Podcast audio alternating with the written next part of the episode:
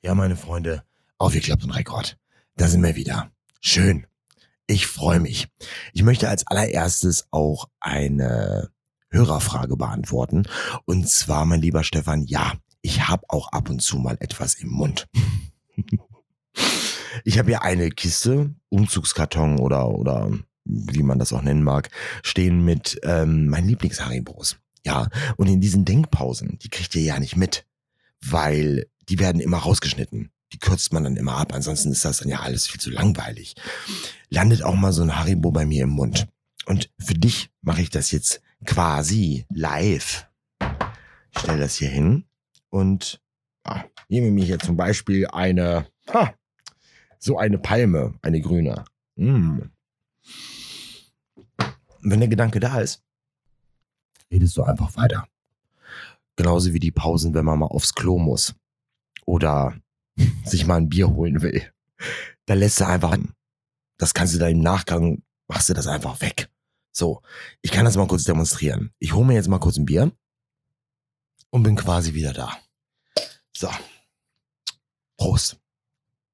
Aber worum es mir heute geht, ist nicht die How to Make a Podcast recht professional, sondern eher mehr um dieses Phänomen, was ihr vielleicht auch kennt oder vielleicht auch öfter mal gehört habt. Ich habe es zum Beispiel diese Woche dreimal irre. Wenn eine Sache schief geht, aber ich meine sowas richtig, oh, du denkst, scheiße, mein Gott, hat die Person Pech. Kommt zwei Tage später das nächste Ding. Und dann noch eins und dann noch eins und du denkst dir, oh mein Gott, das kann doch nicht sein. Wie viele Sachen da schiefgehen auf einmal. Ach, du ahnst es nicht. Das ist ja irre. Und ich habe da mal recherchiert, ob es da einen Oberbegriff für gibt. Für Dinge, die einfach, ja, am laufenden Bande irgendwie schiefgehen. Pech, also man findet das Wort Pech, aber tatsächlich fällt das Ganze unter das sogenannte Gesetz von Murphy. Und ich weiß nicht, ob ihr das wisst, beziehungsweise ob ihr den Hintergrund wisst, wie es überhaupt zu Murphys Gesetz gekommen ist. Ich habe also wieder nach Google gegoogelt und da habe ich gefunden, dass Murphy auf einen US-amerikanischen Ingenieur mit dem Namen Edward A. Murphy Jr. zurückgeht. Der hat 1949 an einem Forschungsprogramm der US Air Force teilgenommen, bei der aufwendig in einem Experiment untersucht werden sollte, was der menschliche Körper so an Beschleunigungen aushält. Das kennt ihr vielleicht so von alten Aufnahmen, wo du dir denkst, oh mein Gott, was machen die da? Und ähm, dafür wurde bei einer Testperson so, oder mussten so Messsensoren befestigt werden. 16 Stück. Und das Experiment ging voll in die Hose, weil ein wissenschaftlicher Mitarbeiter alle Sensoren falsch angeschlossen hat. Und Murphy hat aus dieser Erfahrung Folgendes formuliert.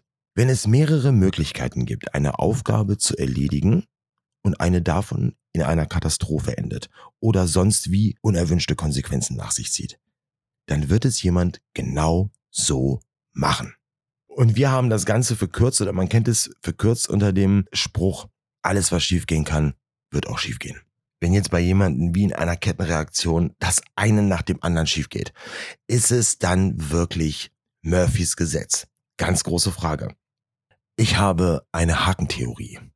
Ihr kennt das es passiert einem irgendetwas mega Geiles und man denkt sich, boah, Wahnsinn, so viel Glück kann man doch gar nicht haben. Und das Leben hat uns irgendwie beigebracht oder die Erfahrung, da ist ein Haken an der Sache.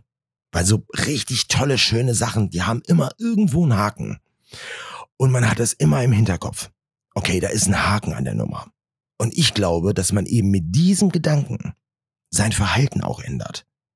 Und man ist in diesem ganzen Ablauf, ist man immer mit dem, na, da ist doch mit Sicherheit irgendwo der Haken. Und dann macht man sich diesen Haken. Weil man sich halt eben anders verhält, weil man darauf hinarbeitet, diesen Haken zu finden. Dabei gibt es gar keinen. Dann kann man andere Mitmenschen zum Beispiel total kirre machen mit. Weil die sagen, sag mal, was ist denn los mit dir? Ah, äh, nichts, nee, gar nichts, gar nichts. Nee, eigentlich habe ich im Hinterkopf, nee, das kann doch nicht sein. Hier ist doch ein Haken in der Nummer dann wird man komisch. Dann, glaube ich, erzeugt man sich diesen Haken. Und dann gehen Dinge schief. Natürlich ist das jetzt auch nicht die Erklärung für alles. Viel interessanter ist der Versuch, einfach mal gar nicht nach dem Haken zu suchen. einfach zu sagen, geil, mega, ich bin Glücksritter. Ha, irre. Schön, kann weiter so gehen. Und man lässt diesen Haken einfach ganz weg, weil es einfach keinen Haken gibt. Ich will jetzt auch gar nicht in diese Richtung mit, wenn ich positiv denke, kriege ich positiv Energie, dies, das, Ananas, genau. Universumsding. Willst du nicht? Das, pff, da will ich überhaupt gar nicht reinrutschen. Ich glaube dennoch, dass es unheimlich wichtig ist, mit was für einem Verhalten oder mit einer Grundstimmung man in etwas einsteigt, etwas anfängt, etwas probiert. Da sage ich einfach, ausprobieren. ja. Machen ja schon viele. Ich krieg ja viel Respond auf diesen Podcast, den ich hier mache. Viele probieren das aus. Das finde ich total stark. Also, nicht vergessen, abonnieren, subtrahieren und dividieren. Das ist ganz wichtig, dass man immer so ein bisschen fresh bleibt im Kopf. Versucht einfach nicht permanent an irgendeinen Haken zu denken, denn das ist eine Sache, die macht ihr auf jeden Fall offline.